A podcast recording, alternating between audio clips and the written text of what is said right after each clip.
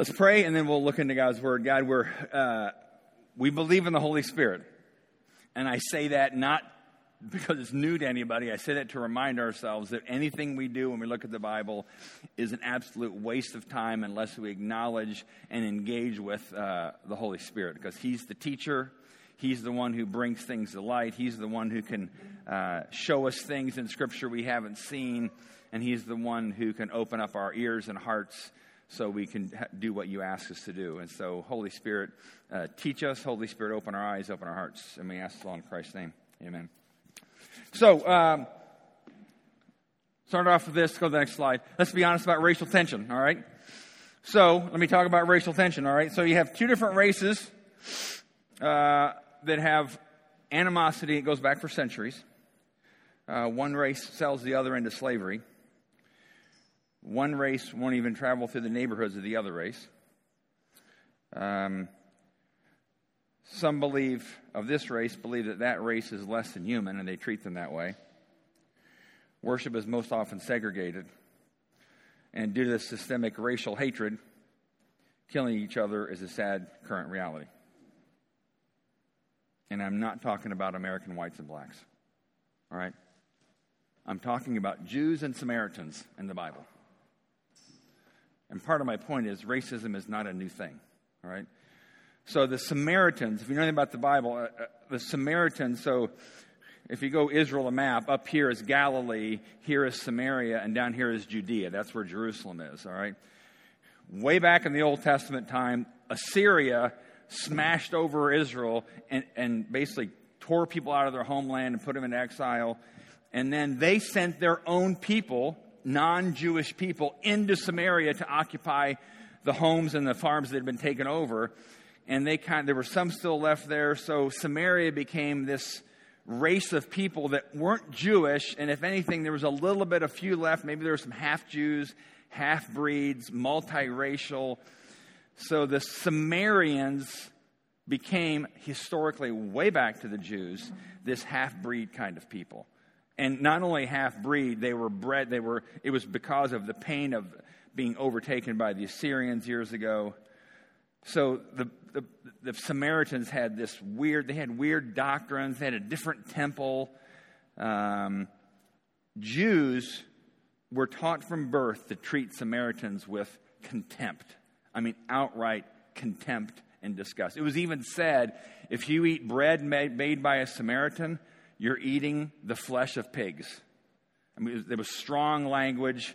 Um, if you if you lived in Galilee and you were going to Judea, you didn't go the shortest route through Samaria. You don't go through those neighborhoods. You went around it, because to go through it would be to defile yourself. All right. Um, a Jew would often say, may, may, may my eyes never look upon a Samaritan. They believed Samaritans wouldn't even rise from the dead. They were that less of human beings. And actually, when I talked about slavery, it was the Samaritans that, that would kidnap the Jews and send, sell them into slavery. So it was all, there was racial animosity, both sides. Um, even if a Jew was trying to go through Samaria, the Samaritans would also often try to interrupt them, disrupt them, even kill them. There was that strong of... Uh, they would try to, you know, even on Jewish Jewish holidays, when people up here had to go to Jerusalem, they would try to distract them and disrupt them, and they would try to desecrate spiritual things, the temple and things like that. So the tension was uh, incredibly high. Um, the Jews called Samaritans foolish people. They called Samaritans the ignorant Jews. So there was racial superiority and self-righteous fanaticism on both sides, right?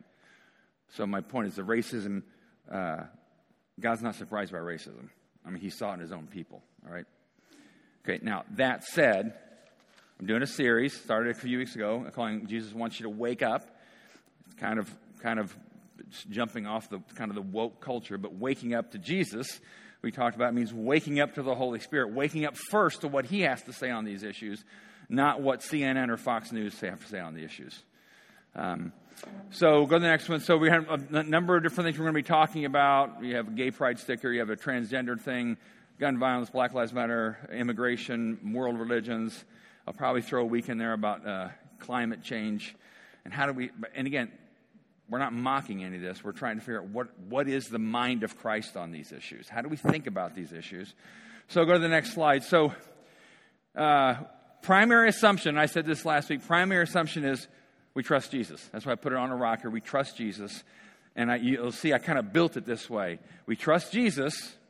We trust the Bible. If I can put my Bible over here. All right. And then through that grid, we, we engage these issues.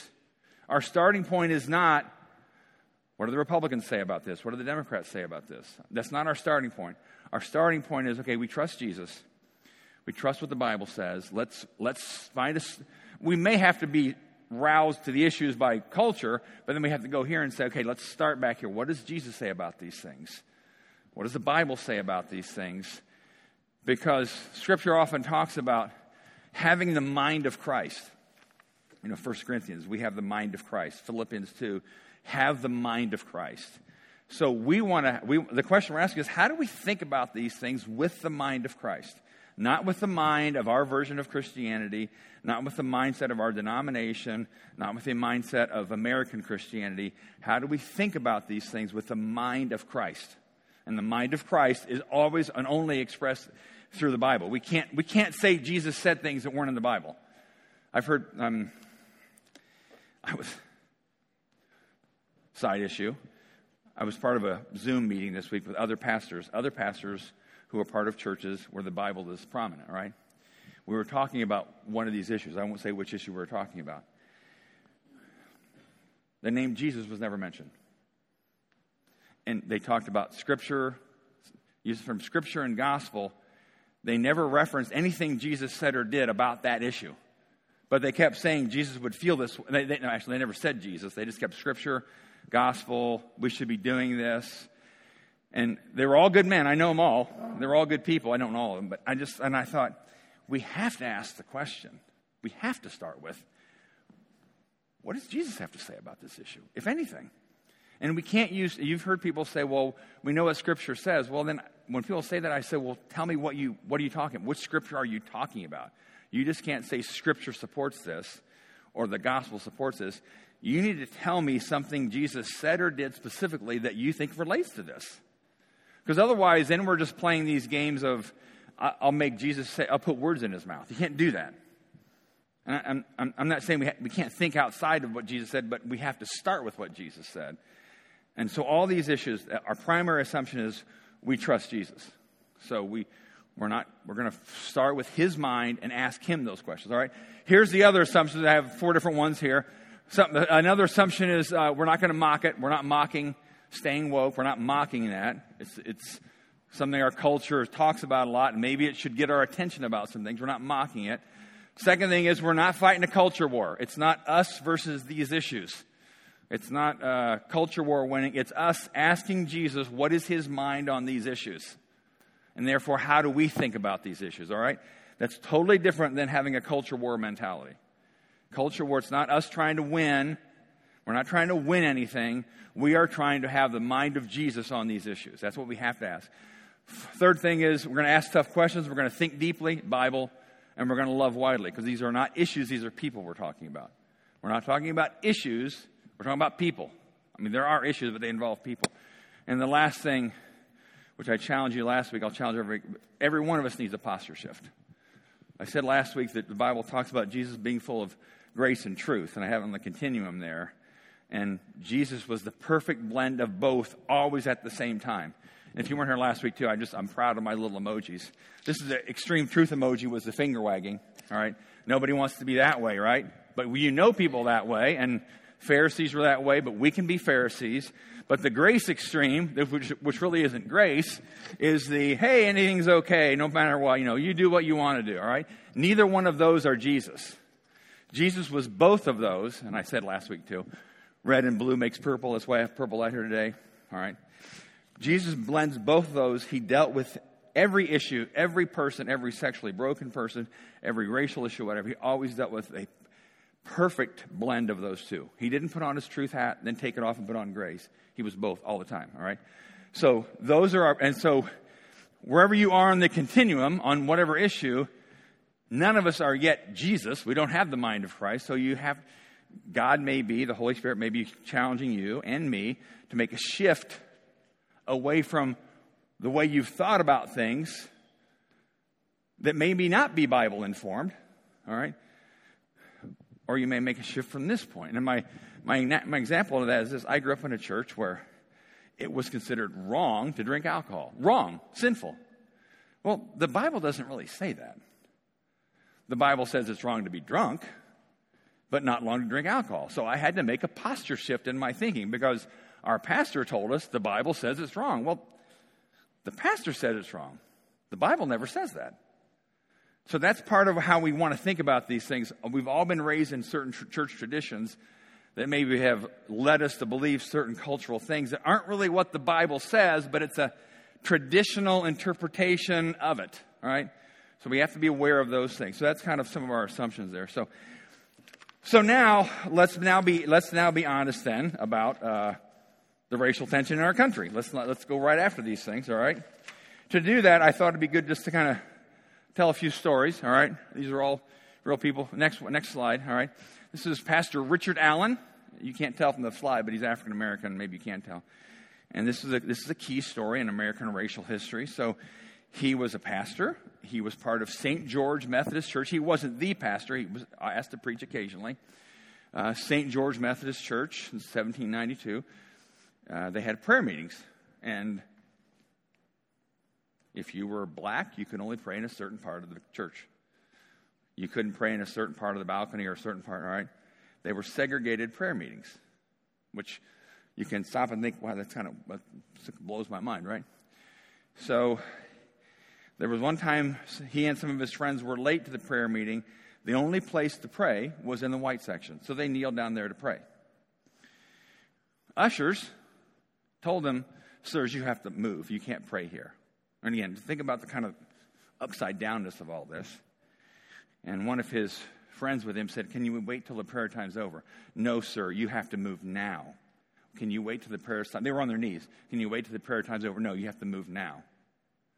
And can you just feel how offensive that had to be to the heart of God? Now, and also, I said this too, before you and I wag our fingers at the members of Saint George Methodist Church, Philadelphia, we really don't have any idea how we would have acted if we were one of the white people. We don't know. We we like to think we would have seen this as offensive, but when the the weight of the culture was so heavy about segregation, their eyes were blinded to the Scripture, right? So just let's not let's not let's not wag our fingers at people, even though what they were doing was evil and destructive. But let's not assume we might not have fallen into that too. Just like today, we may be accommodating things to culture that we don't even think about because we're not thinking biblical enough. So just we're not we're not gonna we're not gonna mock the woke culture. And we're not going to wag our fingers at people who we, we, we can still say that what they did was evil and destructive and wrong, but we're not going to say I would never have done that because we don't know. All right, so so anyway, so so what did Richard Allen did? He started. They decided to start their own church. It was the first American African. It was the first African American denomination in the United States called the African Methodist Episcopal Church. There's one in Bloomington. It's Bethel A M E. That was the first in our country, the first com- completely African-American denomination. And I'm saying that because let's just be honest about our history, all right? So that's Richard Allen. Next one, this is William Wilberforce. William Wilberforce was British, so he wasn't American, but let's just, uh, we'll take him anyway. I like his story. He, follower of Jesus, member of British Parliament, for years fought the slave trade in Great Britain for years, driven by his conviction of what Scripture said about how God loved everybody and everybody was created in the image of God. For years, he got hassle from it. He got hassle from his Christian friends. Finally, in eighteen thirty-three, they passed the Slave Abolition Act in Great Britain because Wilberforce, I think for like thirty years, kept trying to fight this in Parliament. Finally, because he was driven by his conviction of Scripture, all right? So we have good guys in our background. We have bad guys. All right, this is a good guy. All right, next story. Harriet Beecher Stowe. You may know this name, but she grew up in a. She wrote Uncle Tom's Cabin. She grew up in a pastor's home. Her her dad was uh, Lyman Beecher. She uh, they were part of what was called the abolitionist movement, anti-slavery movement. She wrote this book to show people the horrors of slavery, and and she wrote it biblically convicted by the by the Spirit of Jesus. Right. Harriet Beecher Stowe. All right, next part. These are, I could have had a hundred of these things, all right. Reverend James Henley Thornwell, pastor of First Presbyterian Church in Columbia, South Carolina, in eighteen sixty-one. He was a Harvard-educated, very intelligent man. But he said the bondage of the black man is normal. And he preached to his congregation, said slavery is not sinful. He was a slave owner himself.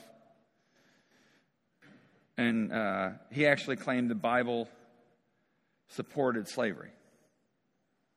And they, people, let me just give you a little argument of where that comes from.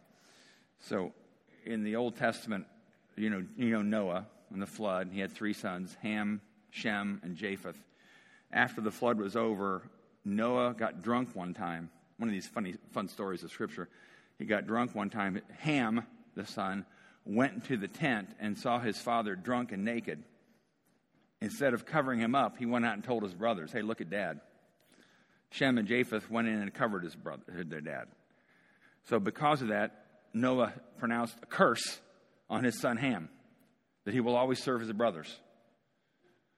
So in a perverted kind of way, the, Ameri- the, the American slaveholders said, that's African Americans, they have the, they have the curse of Ham on them.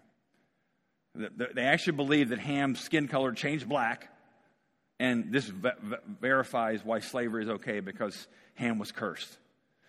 And it's it's silly because, and let me just say this, any time, if, if you were to, this is a good Bible interpretation principle, if you give the Bible to just an average person who knows nothing about our culture and just reads it, they would have never concluded that slavery came from the Old Testament passage.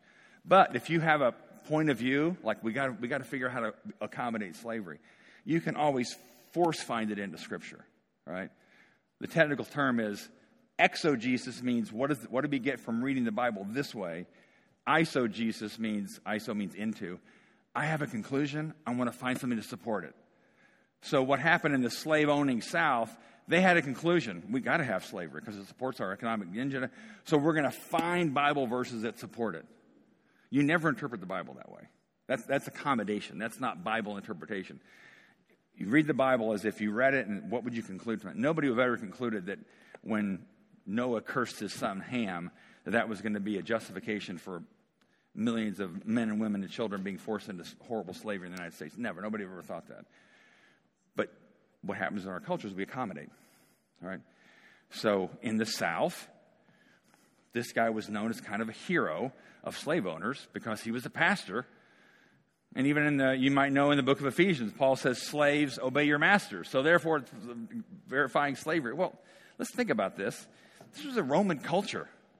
Slavery was a Roman reality. Paul knew he couldn't change the Roman system. Now, I'm not... He he didn't, and he actually he actually appeals at one time to a Roman slave owner to release his slave, but the system was not driven by the church. The Jews didn't initiate the slavery system; the Romans did. So Paul's just saying, you find yourself in a broken, dysfunctional culture, and, and here's how you live in that. He, I'm sure he would have advocated for their freedom, but he they can't do that. In, but so so the point is, you can't read what happened in the South was. Uh, They believe things about their economy, and then they force the Bible to say it. And that's the danger of what, I, what I'll call accommodation interpretation of the Bible. Let's accommodate our culture, all right? So that was uh, James Henley Thornwell. All right, now let's go to the next one. You know, this one, Billy Graham. He had a lot of crusades. Uh, his, some of his first crusades in the South were segregated. In other words, they had a black section and a white section. And you and I, understandably, would say, oh, I can't believe that. Billy Graham grew up in the South. Then he said, as he traveled around the world, and he said that other Christians around the world were appalled at the, at the segregationist mentality of the United States. He started understanding he had a posture shift and understood that what his tradition of Scripture wasn't understanding it correctly. So in nineteen fifty-three, he held a crusade in Chattanooga, Tennessee. And he got there, and the ushers were putting up the segregation ropes, black section, white section. He said, take those down. And they said, we'll take them down, Doctor Graham, but we'll put them back up when you start to preach. He said, if you put them back up, I don't preach. And from then on, every one of his, his crusades were integrated. He did not allow, And some some might say, well, he should have known that from the beginning. Well, let's applaud people who make the culture, the, the, the posture shift more toward Jesus. Because we can't we can't condemn their we, we can condemn their culture. It was wrong, but we've all been brought up in cultures we had no choice over. So yes, do we wish Billy Graham would have come to that conclusion sooner? Yes. Yes, do we wish, and people wish Billy Graham would have marched with Martin Luther King in some of his marches? Yes. He, be, he befriended Martin Luther King, but some people say, well, he should have done that sooner. But he did come to the point where he started, he was, when he started having these integrated crusades in the South, it was a big deal. Big deal. So again, we have a kind of an interesting history. A few more.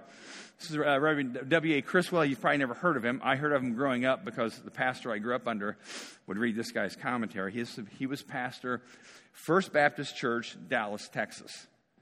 All right, in the sixties, fifties, sixties, seventies, and eighties. Kind of an icon. It was the largest church in the Southern Baptist Convention. So W A Criswell was pastor in Dallas right during the time of some of the Supreme Court decisions about integration. You know, Brown versus the Topeka Board of Education and things like that. He said in one of his sermons that integration was idiotic and unbiblical. And not at all the Christian way. And, I mean, I read a lot about this in the last few weeks and before, and I was just, you, you read it and you're like, what, what was he thinking? He eventually came to a point where he said he changed his view, but some people think he changed his view simply because he knew he had to. But again, uh, let's not let's not knock him. We can say he was wrong and woefully biblically uninformed. But if you and I were had been growing up in Dallas, and this was nineteen fifty-six, and we were in his church, maybe we, we maybe we had not woken up yet to what God really thought about the issue. That's the whole point of this series. Let's wake up to what God thinks about the issue.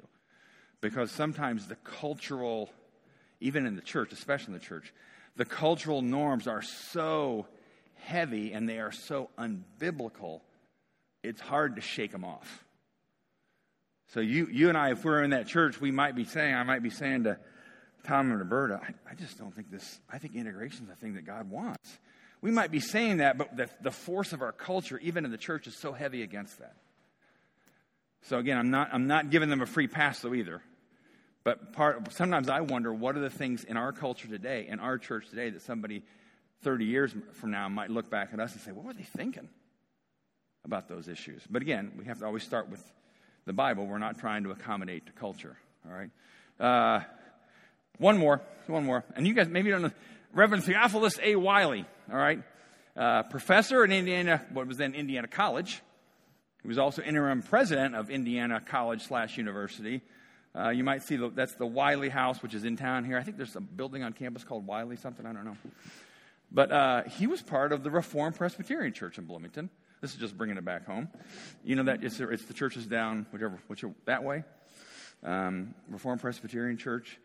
They used to be called the Covenanter Presbyterians. They came here in Bloomington in the eighteen thirties. They were viciously anti-slavery. You could not be a member of their church if you had slaves. And that was rare in that time of our history. He was really totally abolitionist, against slavery.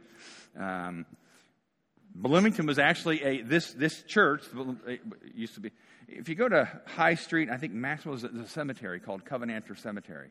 If you know what I'm talking about, you hardly even notice it. That was the Covenanters. That was the first Reformed Presbyterian Church. Um, but they were actually stationed on the Underground Railroad here in Bloomington. So uh, Reverend Wiley, who was also president and professor at I U, um, was driven by Scripture that slavery is absolutely wicked and not of God. All right. So I'm saying that because we, let's be honest about the American history and even the church history. And again, you didn't grow up in Dallas or Columbia. You didn't sit in Reverend Thornwell's church. Um, we, none of us were there. So I'm not saying it's all your fault or my fault because we're white, therefore we were there and whatever. Um, but but let's just be honest. That's a pretty nasty history. There are some all-stars in there, and there's many more. Uh, the abolitionist movement in the United States even if you read a secular history, they'll say it was totally driven. The the driving force was people who were convinced, convinced by what Scripture said about human human nature and dignity. So it wasn't, they said there were a lot of philosophers who thought slavery was bad, or, you know, kind of big wigs, but it was the Christians who drove toward change. And they were the Christians who operated the Underground Railroad. It was the Christians who did those kind of things. So, but we do have a sordid history, and I'm saying that because it's, it's, you, we have to understand that, not just for us. I mean, it's not, it's not about guilt. I'm not saying feel guilt or anything. But when you interact with people you know that are African American, understand that they know those things too. And so they that if, if you were African American, you could see how, wow, that's a kind of a hurtful past. Even back as, you know, nineteen sixties, there was churches in Dallas, Texas that were all pro-segregation, didn't like integration, thought it was idiotic and unbiblical. So let's let's just kind of grab onto that. Now, so the question we ask are this, this, okay, what about us? How do we, what, how, what do we do about it? Should we feel guilty? Should we do this? Should we do that? Do we, you know, repent in dust and ashes? Um, again, most of us, I can't imagine any of us, uh, none of us, maybe somebody here has a relative that was part of these churches. So I don't know, who knows? But uh, so what do we do? So now we go to the Good Samaritan story, all right? Good Samaritan story, uh, Luke ten. Now, I want you to understand why the Good Samaritan is such, there's tension just around the fact that we call it that. Because I told you before, Jews hated the Samaritans, hated them. They were dogs, all right? So the fact that Jesus made a Samaritan the hero of a story in front of the Pharisees, Jesus knew exactly what he was doing. He he was angering them to the nth degree. So what was, here's, here's the context of the story here. So Jesus is teaching, and, and uh, one of the teachers of the law who was trying to catch Jesus said, Jesus, what's uh, how do I inherit eternal life? And Jesus said, you know the commandments. And the guy said, yeah, love the Lord your God with all your heart, mind, and soul, and love your neighbor as yourself. But again, this guy's not asking honest questions. He's kind of playing with Jesus. And Jesus said, you, you speak truth. Love your neighbor as yourself is really important. And then the guy says, and the Bible says he's testing Jesus, so who's my neighbor? Kind of tell me more. So then Jesus tells the story. And he says, a man was along the road. He'd been beaten by robbers, bloodied, dying, whatever. And a priest passes by. I mean, priests, he's a Jewish good guy, right? Priest passes by, doesn't have time. How awful, all right? But we can understand he was a priest. You know. Then a Levite passes by, who was another spiritual Jewish person. He passes by too. Oh, I can't believe they're this... It's a fellow Jew who's been beaten up on the side of the road, and they don't have time to pass for him. And then Jesus says, and then a Samaritan passed by. And at that point, the Pharisees would have been like, what? It's almost like telling a story, depending on your political perspective, and all of a sudden Jesus said, and then a really good liberal politician passed by. Or if you don't like conservatives, then a really good conservative, then a really good white Republican. Whatever you don't like, put that person there. Could be white Republican, could be liberal, could be whatever. All right? So he says, then this Samaritan passed by. He put the person on his donkey, took care of his wounds, took him to an inn, told the innkeeper, hey, take care of him, I'll pay whatever it costs. So the hero of this love your neighbor as yourself story is this Samaritan dog, according to the Jews. And then Jesus asked this question. Go to the next slide. So which of these three would you say was a neighbor to the man who was attacked by bandits? I don't know this, but I'm guessing when the man replied, the one who showed him mercy, he could not bring himself to say the word Samaritan. He did not want to say Samaritan was the hero of the story. Because that would just be, and he was, he, I, I'm guessing, even as he said this, he had his teeth gritted. Well, the one who showed him mercy. And what does Jesus says? You go do the same. I mean, he went right to the heart of this racist teacher of the law. And he said, okay, you, you want to know how to break the bonds? You want to know how to please God? And that is show mercy to the people you despise the most. And and you might say, and I might agree with you, well, I'm not racist, you know. So let me just say this. The heart of racism is you thinking you're better than somebody else. You may not be racist in a black, white way, but I'm guessing there are people, if you're honest, that you think you're better than, right? I, I think I told a story one time. I was in a pastor's gathering, and there was a guy in my group, and I'll just, I'll, I'll use, I'm not going to use bad language, but he was a, he was a white hick, all right? And I grew up around white hicks, so I'm not being derogatory. There were some of them were my friends. He was a white, horrible English, you know, from the hills of somewhere. And I just, but he had all this bling on, like he was one of these bling pastors. So I totally had sized this guy up. I'm way better than this guy. This guy can't speak English correctly.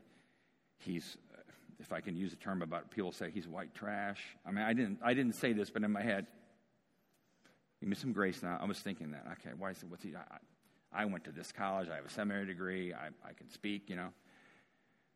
I thought I was better than him. Now, was he black? No. But was I being racist? Well, I was being somethingist that is equal, equally as evil as racist. And as he's talking then, and I had, I had, I had sized him up as being less than me, all right? Then he starts telling his story and about how God saved him and how he had been in prison. And, I mean, I was crying by the time his story was done. And I just thought, God, forgive my my my arrogant pride. Because I thought it was better than this guy, and this guy's story is a was a trophy of grace. So I'm just saying, you may not think you're racist, but we all struggle with thinking we're better than somebody else, right? So it, go there. But again, what Jesus said to them, the response is not is not uh, the response is go show them mercy. Go to the next slide here. Go show them mercy, and it's not simply go feel bad for them. Go show them empathy. Because the Samaritan didn't just have empathy. Oh, I feel bad. It's a bad lot that guy has. He did something, right? I don't know if you guys remember, oh, a couple months ago, Pastor Michael Carter came to speak here, African-American guy from uh, Life Church. Remember that, Life, Michael Carter? When the whole George Floyd thing came out, Kath and I had lunch with him and his wife, and I asked him one time, what do you want from the white church? What do you want from white Christians? Not want, but what do you, what do you, and he actually said on this, and I thought about this when I was doing, studying this week, he said, we don't, we, he said, we, I want to challenge white Christians to move beyond empathy to action. And I think this is what Jesus is saying here. The Samaritan didn't just show empathy, he took action that was merciful toward this person. So, I don't know what that looks like for you or for me. I don't know what it looks like to the church, but I think go and show mercy. I'm hoping this week God will tell some of me, some of you or me in a certain situation, whether it's a racial issue or somebody you don't like, and God might, you might hear the Spirit of God say, no, I want you to show them mercy right now. And if I'm the Samaritan, I'm like, but God, that's a Jew. They hate us. No, I don't, God's like, I don't care. Go show them mercy. Go show them mercy. I don't care. Well, I feel bad for him, God. Isn't that enough? I got things to do. No, no. I want you to go show him mercy or her mercy. So the antidote of Jesus, because we trust Jesus, to racism is being responsive to the Spirit of God and going showing people mercy. And to some degree, that's an individual thing. To some degree, it's a it's a maybe a corporate thing. When, you know, we gave we gave money to Lighthouse Church, primarily African American church, toward their mortgage, and it wasn't a. Uh, I said I said when I wrote told people it wasn't a reparations thing, it wasn't a white guilt thing. It was we felt like God wanted us to do that, and maybe that's showing mercy. I don't know. I mean, somebody even said, "Well, why are we giving them money for a building? We don't have a building of our own." Well, I, I don't know. It doesn't make sense, does it? Right? But maybe something God asked you to do that shows mercy to somebody that you think you're better than this week won't make sense to you, but you better well do it. Because Jesus will motivate, I mean, the voice of Jesus tells you this, and that's way more powerful than the voice of shame, right? So do it, right? So so that's when I, when I say about, okay, how do we, how does Jesus, well, this is what Jesus says about racism. The, the, we will change the world if we live by this creed. Not, we can't tell the rest of the world to do this. It's the people of God. If we lived under this mentality and were respons- responsive when the Holy Spirit told us to do something towards somebody we thought we were better than, I guarantee you we would change the culture. All right. One other story about this. This is not Jesus. This is a Bible story, which is good to know. So you also know the Gentiles were hated people by the Jews. The Jews hated the Gentiles. They were anybody non-Jewish was Gentiles. They were referred to as dogs. Of course, God doesn't call them that, but they were referred to as dogs. And they were, you know, you we can't we can't even go into a Gentile home. Jew, a good Jew thought. We've been told that from birth. You don't go into their home. Samaritans bad, Gentiles bad. All right, pigs, dogs, all right? So here's what happens in this story. So Peter, Peter, this is post-resurrection, this is Pentecost. Peter already had, post-Pentecost, Peter had huge preaching opportunities. Thousands came to know Jesus, but he's still kind of stuck in a certain way of thinking. And so he, uh, Peter, Cornelius is this Roman centurion, Gentile. But it said he had God's attention because this guy wanted to know God. So this guy is trying to figure out how to, he, he he has this dream that he's supposed to go send for this guy named Peter, all right? Peter, on the other hand, has this dream of these unclean animals being dropped down in front of him. And, and in his dream, God's saying to him, eat these, eat these animals. And they were all the unclean things they were supposed to not eat from the Old Testament. And Peter's like, surely not, Lord. I've never, I will never do something unclean. Never. And the dream repeated itself three times. And then finally God says to Peter in the dream, don't you ever call something unclean that I've called clean. And Peter was like, I don't know what to do with this. Well, then what happens is right away he gets a knock on the door and Cornelius' servants have come to get him and said, we're supposed to get some guy named Peter. And Peter, you understand the tension he would have felt prior to this dream. I'm not going to the home of a Gentile. I would never do that. But then he, they asked him to go, and he goes. This is what Peter says to them. Go to the next slide. Peter told them, you know it's against our laws for a Jewish man to enter a Gentile home like this or to associate with you. All right? It's not against what God said. It's when they took biblical passages, and like we can often do, and they twisted them so it became a tradition of hatred. God never said to them, don't go into a Gentile home. That was tradition based on misinterpretation of Scripture. That's a key thing to remember. We often have traditions that are based on misinterpretation of Scripture. So he says, God says, it was against our laws, but God has shown me that I should no longer think of anyone as impure or unclean. You know, what's Peter doing? Posture shift. God showed me this. So I came without objection as soon as I was sent for. All right? So last point from this story is this. Go to the next slide. Don't think of anyone as impure or unclean. And you might say, well, I don't. Well, I do. I mean, that, that guy in that meeting. And there are other times where I might go by people and I think, oh, come on. Whether it's homeless people in Bloomington, you, you, you probably have those internal, what I call the internal roll your eyes reaction. And I'm not saying we there's some real issues we got to deal with that, but be honest about the times when you feel like, oh, I can't believe. And it might be somebody, I mean, maybe somebody on this end of the political spectrum or that end. You might have that, I mean, you know, you you might have that reaction when it comes to, um, you know, the C N N liberal left. Or I've seen a lot later where people kind of mock um, G O P white Christians. It's, we don't mock anybody, all right? The whole, the whole culture of Jesus is we don't show contempt toward anybody. So if you find yourself, even in small ways, having contempt, whether it's toward Joe Biden or Donald Trump or whatever, don't think of anybody as impure or unclean. Because who knows what God can do in their life. So both these, the first story was, of course, Jesus. The second story is Peter responding to Jesus in a dream. But it's like, okay, maybe this week God may call you to go show mercy to somebody that you think you're better than. Or maybe this week you'll find yourself having one of these, I can't believe that person. Whether it's from T V or somebody you drive by in the street. And maybe right away the Holy Spirit might say to you, hey, don't think of anything as impure or unclean. All right? So to some degree, I, this, these are, this is how the Spirit of God is a corrective to us, but He also gives us life to these things. So that's my... Uh, that's how we'll do all these all these different issues. We're going to try. We're going to go out from those these kind of ways. Like what...